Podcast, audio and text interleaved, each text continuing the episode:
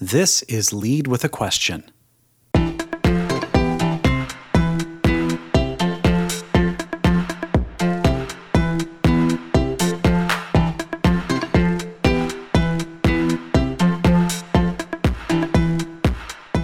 when you are in a, a creative process with with somebody you do have to like you have to check in a little bit and it- it's something that you forget and you don't ever think you need to ask but it's like you just have to um, go back to the first step and be like does everybody kind of understand where we're at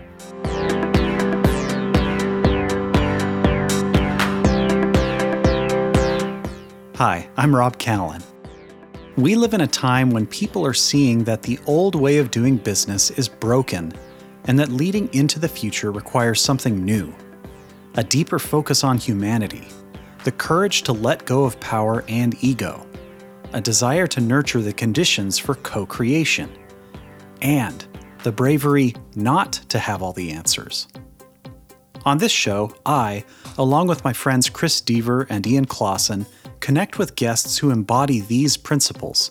And whether household names or not, they've shattered the status quo, often as misfits, to shape the future with others and achieve miraculous things in work and life.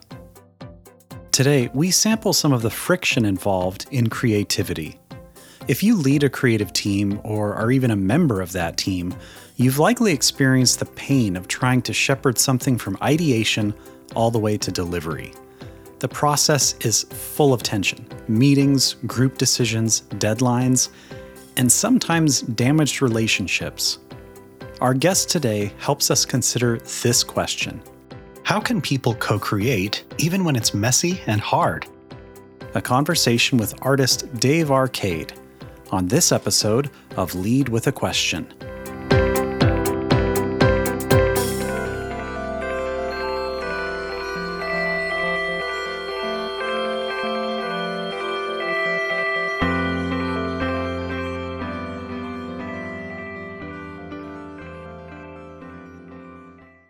Dave Arcade. I am a freelance illustrator.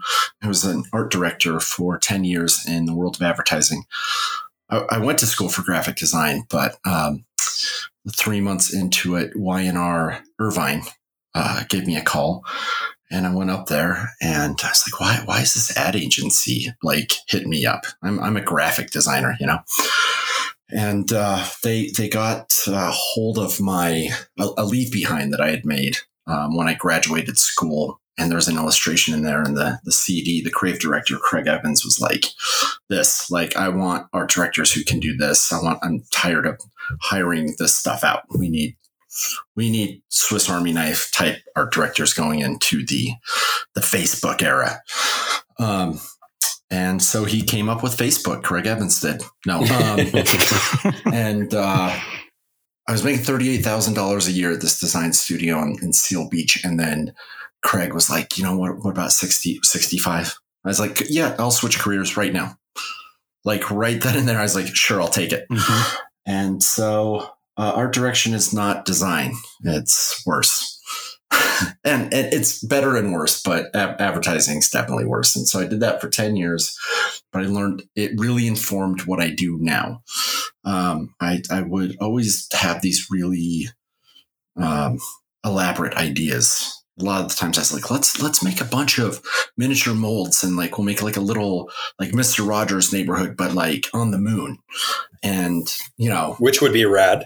yeah, but nobody wanted to to do that, and and I wasn't very good at uh, meeting the client's needs. They're like, we don't need that. We we just need you to show the candy bar.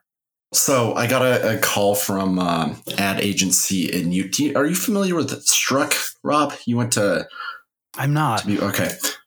Uh, they're a pretty good ad agency here in Utah.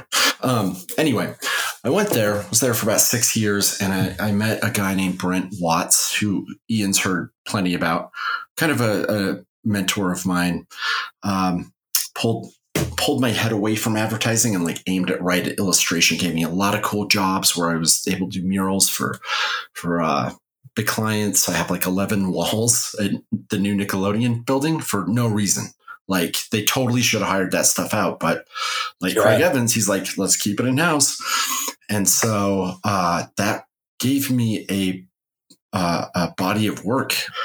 Uh, bring this around town, um, as SpongeBob would say, uh, the the art direction really helped out in all those ideas of selling because it's like, well, now when you're looking at uh, my pieces, I I set it up the way an art director would set it up. Like I first I choose what I'm going to draw, and then I I get to choose everything that's going to be in there, and then I kind of arrange it like if they were little models, and I could just place them. And I and I love that about my pieces. So yeah, that's what I do: clean lines and color. Mhm. And uh, the other part of your question that you asked 47 minutes ago, um, what's going on with me right now? I just uh, wrapped a piece for Bitpanda, which is like Coinbase, but in Europe, I think. Um, and I was working on a job for Google in the NBA. And you mentioned some of the the challenges with working in advertising. It, w- was it that you felt kind of constrained by the parameters, or or what was challenging about it for you? Too many cooks in the kitchen. Mm-hmm. It- it's it's really tough because you you have a partner in advertising. If you're an art director, you have a copywriter partner, and vice versa. And you sit in a room and you come up with a ton of ideas, and they're all gonna be bad according to the creative director, which is just painful in and of itself. But it, you really exercise your your idea muscles, um, and it, it soon it just becomes second nature to crank out ideas. Um, but the first pain point is is the typically the product. So we had to navigate that. Um, and then you you know you present to the creative director, uh, an idea goes through, but then you have the executive creative director, who we called the seagull, because he shit on everything. Um, so you have to present to the seagull, and then once the seagull would sort of like rearrange the DNA into this monstrosity, you have to go make it. And this can take months. Mm. Um, you have to make it, and then you have to like act excited, uh, pitching to directors, Mhm. and everybody wants to change the idea. Um, so it's it's really tough if you want to make good work. Uh, yeah, there's a ton of pain points, man. Yeah. Tons of throwing people under the bus. People got murdered every day. Wow, that's rough. Um, Yeah. Now, did you ever get to a point where you kind of knew it was time for you to move on from that space? And if so, what was your stepping off point? I, I, I got out of uh, Y&R Irvine because I was on Southwest Southwest Airlines Rapid Rewards, and uh, that was just a really really painful account. Um, so that's when I called up Struck, and I was like, "Wow, these guys are different. Like they are a design studio slash agency. Um, it looks like they value art." So I mean, that really was the departure from advertising. Uh, even though I did advertising when I got to Struck, it really allowed me to kind of uh, explore my roots. And so, still the same kind of pain points, but it was less so. And I was able to Mhm. do art and, and meet some really cool people. Hmm. Well, I was, but you know, I was forced out, like I was laid off. I would not have started Dave Arcade on my own. It would it would have been too scary. and I think a couple of us have layoff experiences in our in our history. Um, you know, being on the receiving end, and um, i i if it was anything like mine, I mean, I'm assuming that there were some feelings for sure that you kind of had Yeah. to work through. Could you tell us a little bit more about those feelings, and then maybe how did you use that experience to, you know, point you in another direction? That's a, that's a good question. Um, my my, uh, I, I like podcasts where like uh, people are honest, and so I don't mind using my friend's name here because I can still call him a friend. But um, a lot of my anger was aimed at the CEO at the time was Matt Anderson, um, and I've never been more angry at a person.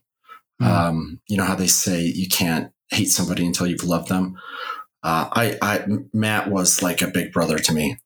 Uh, and so I felt betrayed, especially by him. So how, how was it delivered, Dave? Like over the phone. Really? I yeah. was, I was imagining in person, but that's probably even harder. Yeah. Uh, the thing that sucked is Matt flew down every week for years but I, I don't think he could have done it in person because he's a sweet guy.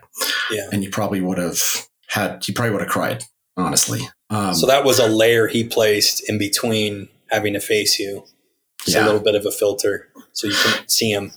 Yeah. All the, the blood rushed out of my face. When you get laid off, the blood rushes out of your face and your ears, the backs of your ears burn and you can't feel your feet. Um, and so, yeah, so that happened. I let that anger burn me up. Like it, they talk about uh, hate, like burning you up inside. I got to the point where I, I, was like, if I if I go down to Struck, I kind of want to. And if I saw Matt, I was being these were honest conversations just with myself. I'm not saying this to sound cool. Um, it's not cool. It's a jerk thing I'm about to say. Um, I kind of wanted to go down there because I know if I saw him, I would have punched him. And it's like, that's what I want. I want to I want to knock that guy out. Like, that's how mad I am. So I'm talking to his brother in law, Kyle Snor, one day, who's a great guy. Um, and this was like month three of just fury. And, uh, and Kyle said, dude, just frankly forgive him. And I was like, what? It's like, frankly forgive him. I was like, but everything he's done, he's like, it doesn't matter. Has he freaking tied you up? to the mast of a ship? Has he tried to kill you? It's like, mm, no. I mean, yes, yes, he did actually. No. And so I thought about that and, uh, and I just, I took his advice and it was as simple as that. I just took his, his advice and I was like, I don't want to be mad at him anymore. So I called him up and he was on a desert highway in, uh, the, the middle of Nevada at night and I'm like, hey, man, it's it's Dave. Um, he's like, well, well, hey, hey, man, what's up? And uh, I was like, I forgive you. And he started to cry because he had heard that I wanted to beat the hell out of him, and you know that puts the fear in anybody. I mean, look at these these guns. Um, no, he just you know word gets around. I talked to his, his brother in law, and uh, and we had a really good conversation, and that was that was my first lesson in forgiveness. I've been forgiven, but I've never been in a uh, a place where I had to forgive um, to that level. And uh, powerful, man. Yeah, we we live in a tough time where where um, people think that forgiveness is weakness, and it actually takes far more strength than anything you'll ever have to muster. Mm-hmm. And uh, yeah, I, forgive you all the time, Dave. So screw you, Chris. You know what, man? No.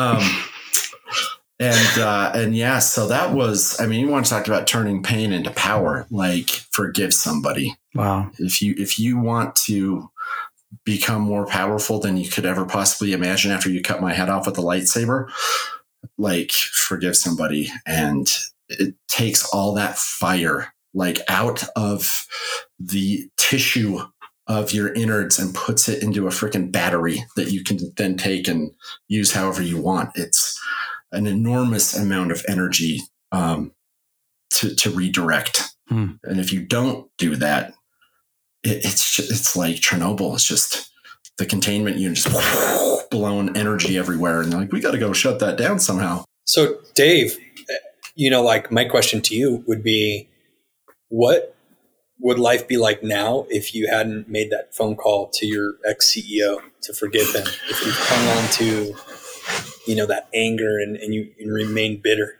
what would life be like right now if you could imagine that?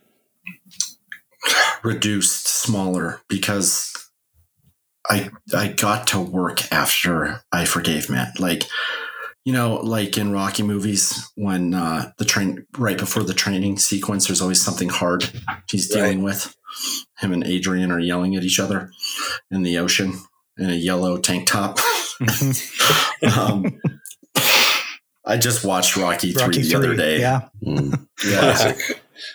like it's funny when you rewatch movies that you haven't seen in like 30 years and y- you totally recognize the um how, how would you describe it the the tone and shape of the dialogue but when you're a kid you don't under, understand what they were talking about Right. and in that scene i was like oh rocky's afraid he's like i'm scared all right she's like everybody's afraid and he's like yeah not me though i'm rocky um, but then she talked some sense into him, and, and I felt like that was, you know, after Kyle talked, me and Kyle were standing in the ocean. He had just beat Yeah. me in a foot race on the sand. Um, and uh, after he talked some sense into me, yeah, I got to work. Like I was, my job was being mad at Matt.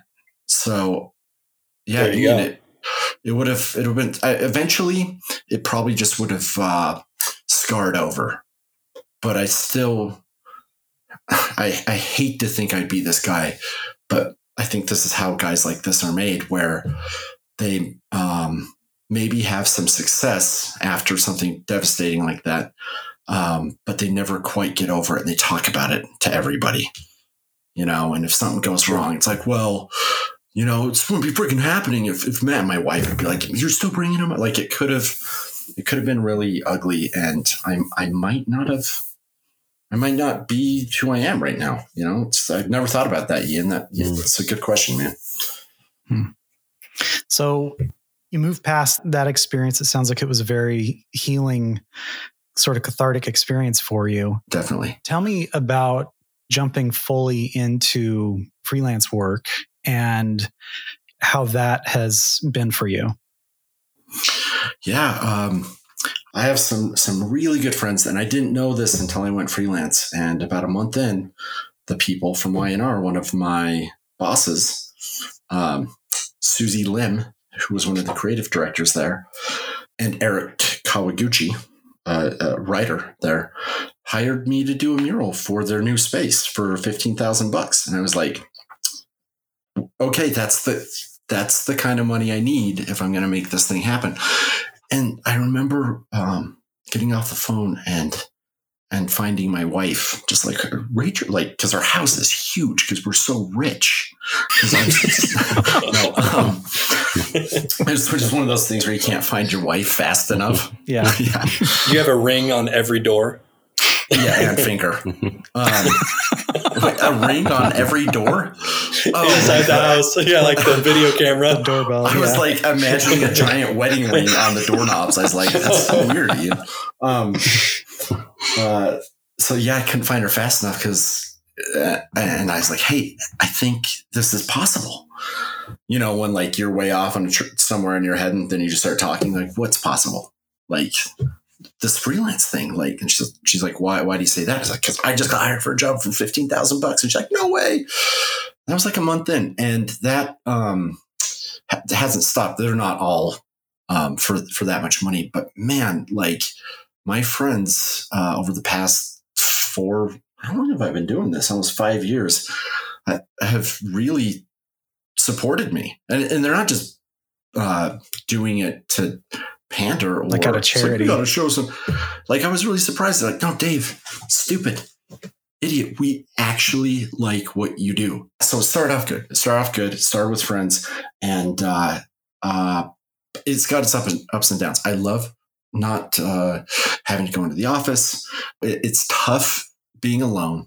I, I miss people. I miss laughing. You don't realize how much laughter you miss when you're by yourself. And that's a huge thing. Um, Tosh Brown was a guy I worked with that struck the funniest person I've ever met. And part of uh, the pain of getting laid off was that I couldn't see him every day anymore. Hmm. So it's like laughter. If laughter was a freaking commodity, like it, the market crashed, you know, when I got laid off. And um, so that's tough. But all in all, like I, pr- I prefer it. Mhm. Um, I'm not the easiest person to work with. Ian can attest to that. Amen. Yeah, and just to kind of riff on the sort of comparison of your your past and your present. Um, if you hadn't gone th- through some of those challenging experiences doing agency work and advertising, what do you think your perception of your current work would be? Man, that's a great question. Um, it would be bad.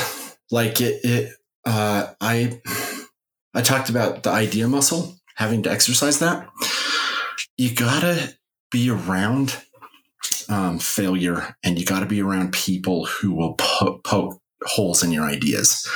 And you have to be around people who are really good at coming up with ideas and who make great things. Um, and you got to be around great designers and great writers and really um, and work with with different disciplines, directors and photographers. Like you don't have to, but if you do this, you really start to get a picture of what a person can make and who's good at it and who isn't. And and I just I can't imagine uh, that I'd be making anything that anybody would care about if I didn't have that that background.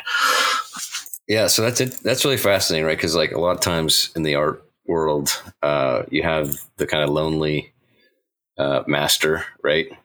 uh, yeah. slash in your case, you know, the, the Jedi level, uh, you know, and, and a person and right. The challenge of like, how, if you create something that is truly unique and it also, the requirements of that are this kind of open, at least uh, a stage or a phase of where it's raw enough and there's, there's some shaping happening with those, those, those people, not the seagulls, but with right the people that right are going to weigh in and it's going to be a, a, a, helpful co-creative process. Like what what um what have you found that like has helped with you know i guess being open you know to that yeah it, it is it, it is hard because um, you definitely want to do what you want to do. It's ego. Yeah it is. It, it's really interesting when you actually listen with the intent to understand what somebody is explaining to you.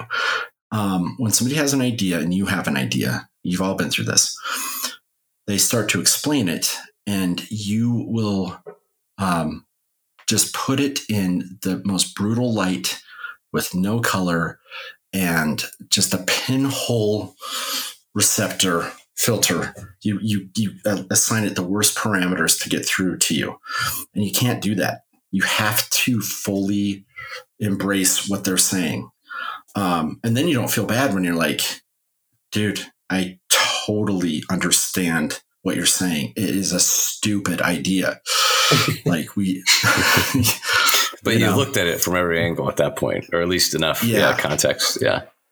Yeah. So, so once, once I got there when I was like, it's not fair to, to not um, listen to, because you're not always going to have the best ideas. In fact, if you always have the best ideas, then that means you're you're wrong.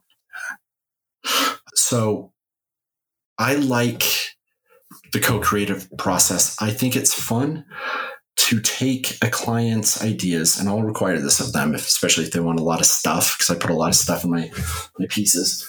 I'll be like, "Okay, tell me about your product or your if it's a mural, like your company culture."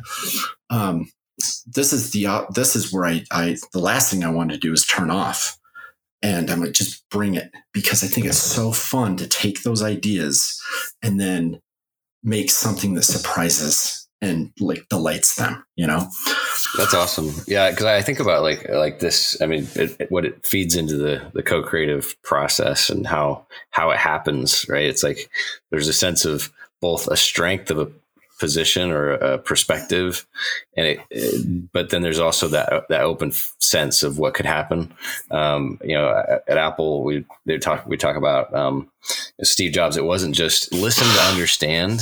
It was he would listen and be open to changing his mind right and it was almost like hey it wasn't yeah. and, and so he'd take a position he, even when he took a position early on in a meeting it was like hey it's it's it's his point of view, but then he could almost he could 180 if somebody else had a you know, totally opposite point of view and they went at it really hard. And so it was, and then he would just go with that. And they're like, well, you were saying earlier on, because most leaders would say, no, I, I, you know, I'm the leader, right? So, um, and so it's almost like like it wasn't a, it wasn't a straw man either. Like he actually really believed his initial position. Um, so it was like yeah. maybe more of a brick man, right? It was like it was a brick building, but he was giving them you know the demolition equipment to say, hey, if you if you can like you know knock it out, like cool, like and if you want to build if you build something a better building, okay, well that's better now, right? And everybody's like, wow, we just created something, you know. Um, and then, of course, there's like a combined version of those, which I think you're more describing, which is like, hey, you're taking these Lego blocks and you're building something right. uh, that yeah. is even better, right? Yeah, yeah, that that's a, a really rare mindset, right? I think I, I've come to believe that the thing people are most afraid of is is not is not hard work, but a lot, a lot of really hard work. Hmm. I think, you know, Dave, you're in a unique position in that among our guests, um, you're you're one of the few ones who's actually had, you know, a little bit more um, project experience with us. So, um, tell me a little bit more about how you met Ian and some of your past history in in co-creating together.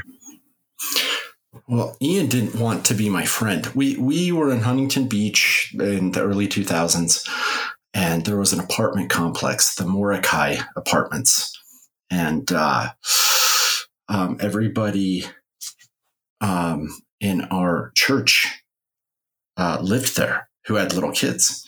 Just you went to the Mordecai, and uh, so I was there. I was there already. Ian shows up so I'm like, oh, hey, I'm Dave. And like, I'm Ian. And I could just, you were like, hey, what, like, whatever kind of attitude. But we got talking and like, oh, I make music. I was like, I make music. But he didn't, he didn't care. He like, no matter what we had in common for like a, a few weeks, it just seemed like Ian wasn't interested. I was like, what's up with this guy? I can't remember like what clicked, but yeah, so we started writing songs and we, I mean, we have a bunch of finished, unfinished tracks. And that's kind of like how it, how it started. Um, but Ian really wanted to like finish an album. It's like, okay, this is what we need to do. Now, for some reason, when Ian wants to finish something, I automatically don't want to finish it. Well, you know what? That's just making me sound like an idiot and a jerk. Um, since, since Ian is so focused and he's actually like a really good project manager, he just kind of takes that role. Um, it would make me think, well, what am I doing right now? Like, uh, right. project wise, like I've got other stuff to do. Ian's making this a priority because he's, he's no joke, right? Like, um, okay, you know, by this date, we got to have this done. This is what we got to, so it would make me think on that level. Well, dude, I actually have a day job and I got to, I'm working on a TV spot. I can't kind of commit to this right now. Um, but being uh, who I was back then, and I never saw that back then. well, and I wouldn't communicate it either. I would try to have my cake and eat it too. In in retrospect, like we we got way more done than we thought, but we we looked at right. our musical collaboration as kind of a failure because we never made an album. But yet we have like, I mean, eighty tracks we, or something dude, we worked on, we used to call every song before it had a name, uh, Sword. So Sword One, Sword Two, Sword Three until it's, it, it got a name. And we wrote some, some good tracks. Um, do you want to talk about Spaceland, Ian? Sure.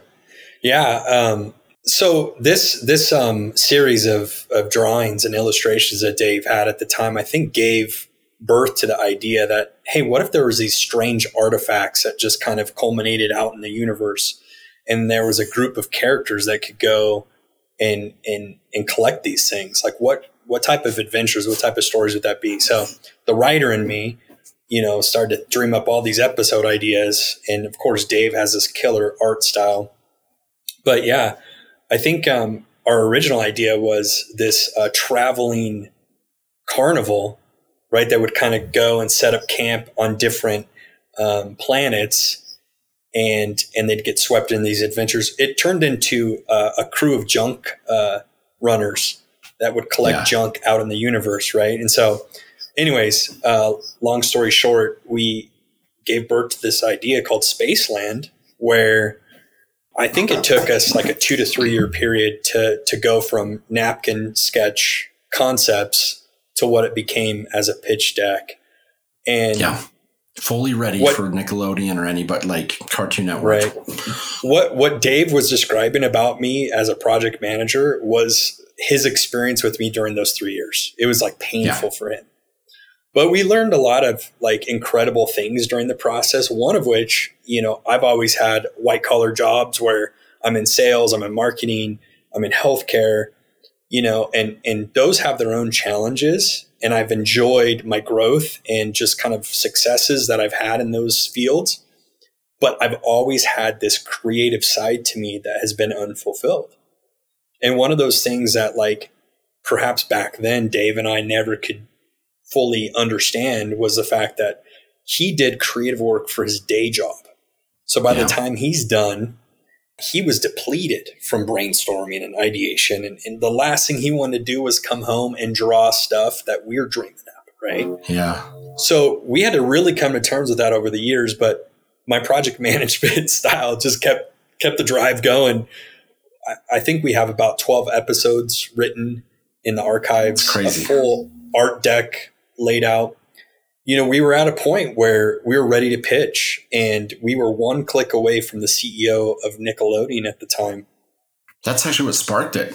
Like, right. You know, Brent, real quick, uh, Brent Watts, guy I brought up earlier, was best friends with um, Russell Hicks, who was the president of Nickelodeon, who I've pitched ideas to. And Brent just came up to me one day and was like, I want you to come up with a cartoon idea and we'll go pitch it to Russell. First person I called was Ian, and that's what sparked this whole thing. So we could have got in the room.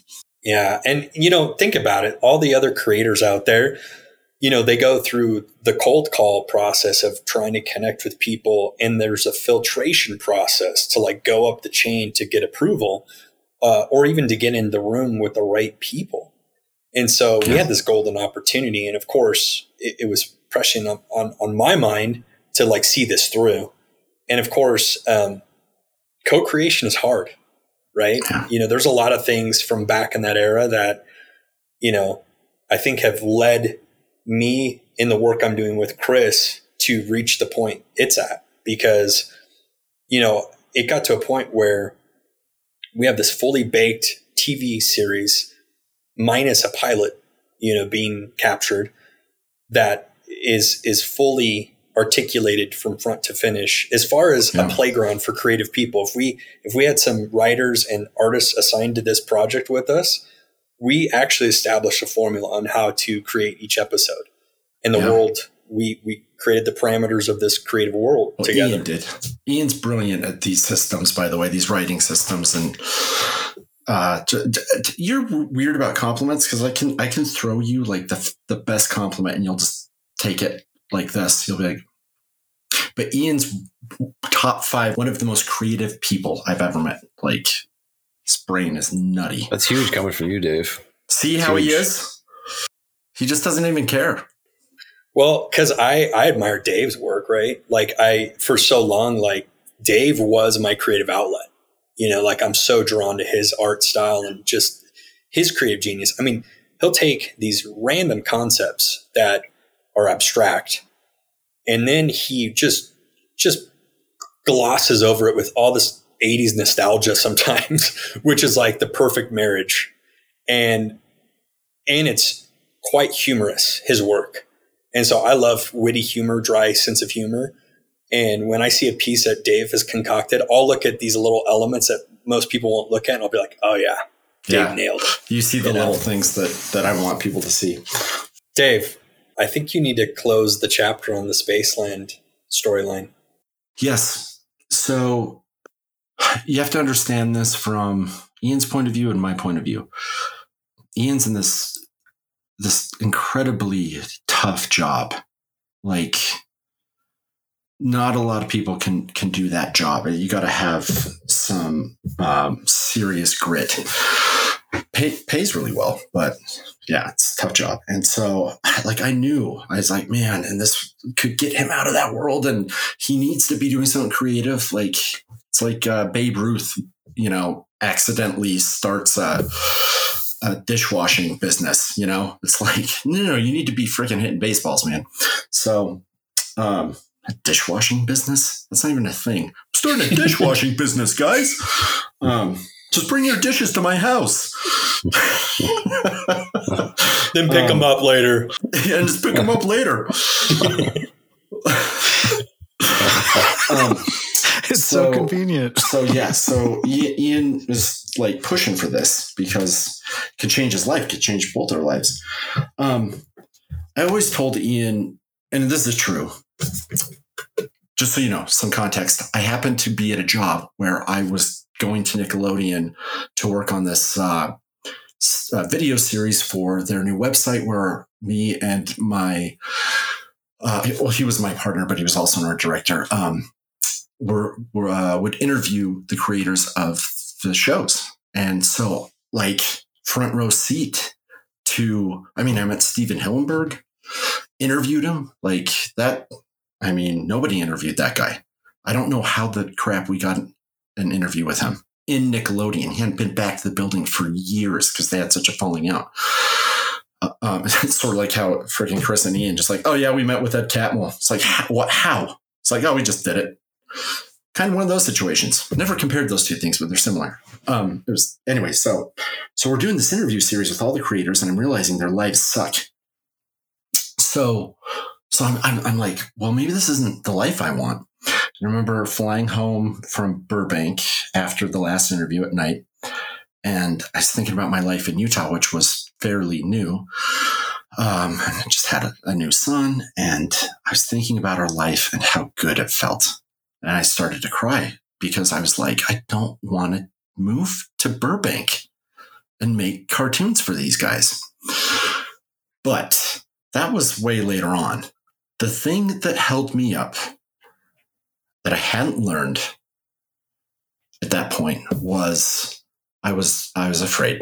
I was afraid of failing and then all of this hard work is down the drain and this this thing I want to do so badly if I can't do this then then I can't do anything. It's before Dave Arcade. It's before I believed in myself. It's before I realized um, that the Ed Catmull School of Failure is the only option.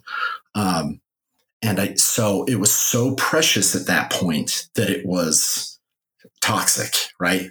Like it can't be like put in the past and it can't be pitched. It's just it's taken on a life of its own. It's like it grew and then it took over my mind and it's like I now control you. You know, it's one of those those things. That's why you don't get attached to ideas. So I was scared. Ian had nothing to lose and everything to gain. Um, and so he's like, let's just do it, man. Um, I was so ready to pitch to everybody. I didn't Yeah. care who rejected it. Yeah. I've never told you this part. Like it's it's uh the, the other thing I said is true, but at the end end end of the day, elevator pitch on why I couldn't go through to it. I was just scared.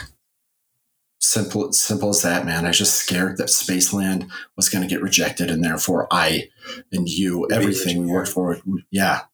And I couldn't. It, it's George McFly. It's like I don't know if I can live with that sort of rejection. So let me take it from here. Uh, and thanks for you know being brutally honest about about that time frame. Right? It's like you know here I am at the cusp of you know pitching to Nickelodeon, and Dave goes dark. Like he doesn't even communicate to me. He's like avoiding me. And then you know after a number of weeks and months go by, and I'm trying to be that you know hammer with the nail. Um, I just had to stop swinging the hammer. And I'm like, okay, something's up. And we had some interaction then, but it wasn't the full scope of what's being expressed today. And it was really tough. I mean, you know, like failure, in my opinion, is when you stop Yeah, trying. definitely. And I didn't want to stop trying at that moment.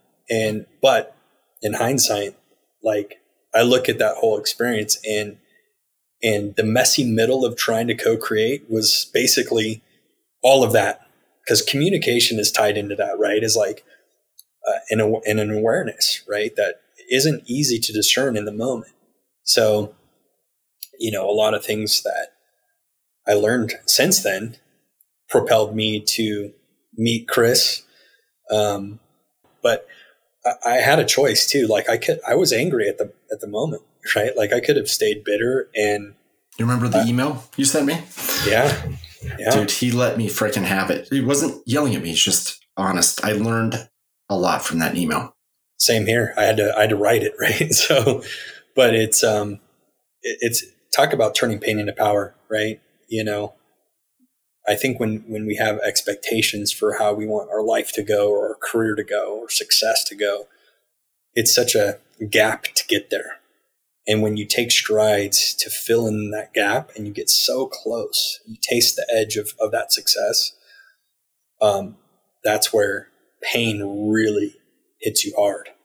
Uh, sadness, anger, right?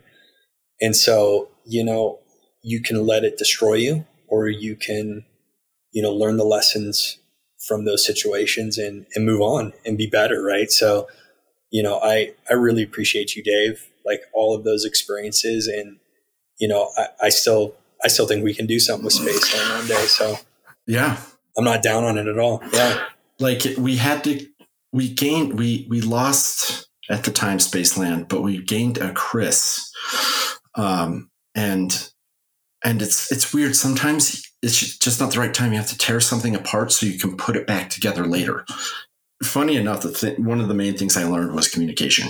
Like I remember Ian being like, "Okay, uh, you need to communicate with me." I'm like, "Nah, I don't. It's fine." They're like, "Dude, listen, me talking about me. I need that." I was like, "Oh, oh, you need like, yeah, like you need that. Um, I don't need that." And it was a new idea to me that people have you know different needs. Cracking the code of co-creation is no easy task. In fact, yeah, you know, Dave years ago was part of some some of the threads that Chris and I had when we were trying to ideate some of the early material for Bravecore. Um, what was that process like for you, Dave? Because we we experienced it from our end where it was exhilarating, but then there were moments where it was like, you're like, dude, take me off this thread. I, for the most part, I loved it. I, I love those conversations, but um, yeah, it, it's it's interesting.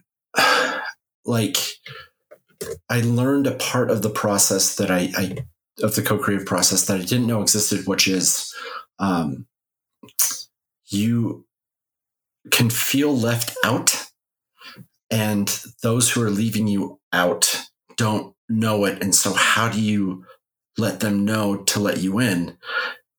I would sit on these threads, and and it was on a call actually, where your guys' shorthand um, is so so tight and and you're so deep into the material that you guys started to talk in abstract concepts but you totally both knew what you're talking about and i just need some information so i know what to draw and you guys were almost like a person who's like well yeah but the shoelaces if i get those then the pizza won't be done keith hernandez will be late and then Jupiter will turn blue, right? It's like I was like, what the hell are you guys talking about? Like, yeah, we're nodding and, and we're nodding and understanding it. Yeah, we're good. Yeah, but you're, yeah. You're, you're, and, and the texts were kind of like that, but uh, the texts were cool because you had to explain what you were saying, and it was really neat to see some of the nuts and bolts of and, and, ideas of like current these kernel ideas like turn into these fully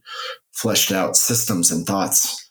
But when you are in a, a creative process with with somebody, you do have to like you have to check in a little bit, and it, it's something that you forget, and you don't ever think you need to ask, but it's like you just have to um, go back to the first step and be like, does everybody kind of understand where we're at? Yeah, the interesting thing I think we were doing so Ian and I had this kind of co-creative process we were shaping around the principles, right? The patterns themselves of Bravecore, right? As a thing or as, as a yeah, ecosystem or an experience, right? In life. And, and then, and yet, and we, we're having this other, this co-creative conversation with you about how do we visually express this stuff? Mm, and yeah. these things are colliding, right? And so it's like this messy, messiness, right? pure chaos. I was getting so mad at you guys. Yeah, and, and, and Dave's like flying around. He's seeing debris everywhere, and it's like I'm gonna die if I don't figure this out. I mean, I, I appreciate it where it's like, hey, hit the brakes. Like it was a few times. Like we're like, hey, just stop it, right? Like let's let's have a conversation because I have no idea what you guys are actually talking about right now. Yeah, and like we had one, and you you called it out. It was like okay, so these patterns, right? The mirror test makes sense to me. The hero sacrifice makes sense. be, what was at the time become the book, which to mm-hmm. us made sense. It was like, hey, you be you embody your principles, and then you are become something that people see and understand like a book, right? Where you're like, it doesn't make sense if you just read that, right? If it's on paper. And for us to have to wrestle with that, you know, not late in the game, but at least realizing like, gosh, like, yeah, we don't want anybody confused, right? So if, if we're already one guy in who's a, who's a creative, who's pretty open to, you know, shaping. The, and like he doesn't see it. Like, oh well, red flag. You know, and that was when Ian. It was like, hey, we got to pivot. We got to shift. Right. It's like, okay, become the future.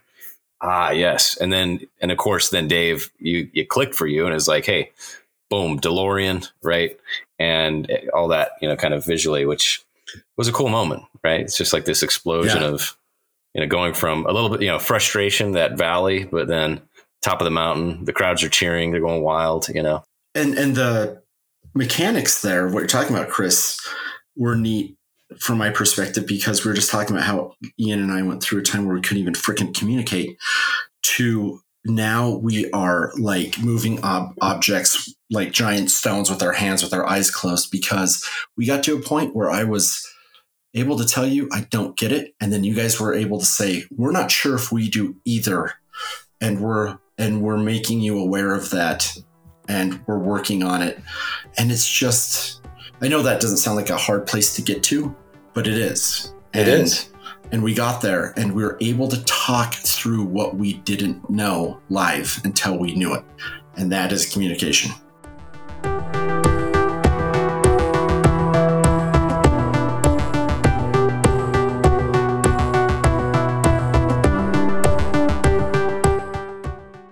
This episode of Lead with a Question was produced by me, Rob Callan, with support from my co hosts and Bravecore founders, Chris Deaver and Ian Clausen.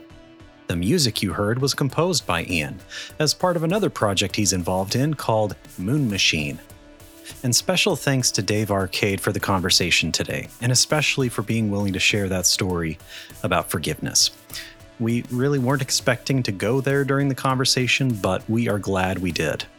And by the way, if you've enjoyed looking at our podcast cover art, you have Dave to thank. To get to know Dave and his work, you can head over to his website, davearcade.com. And if you want to learn more about the work we're doing at Bravecore, you can check out our website at bravecore.co. The Lead with a Question podcast is a production of Bravecore LLC. Thanks for being with us.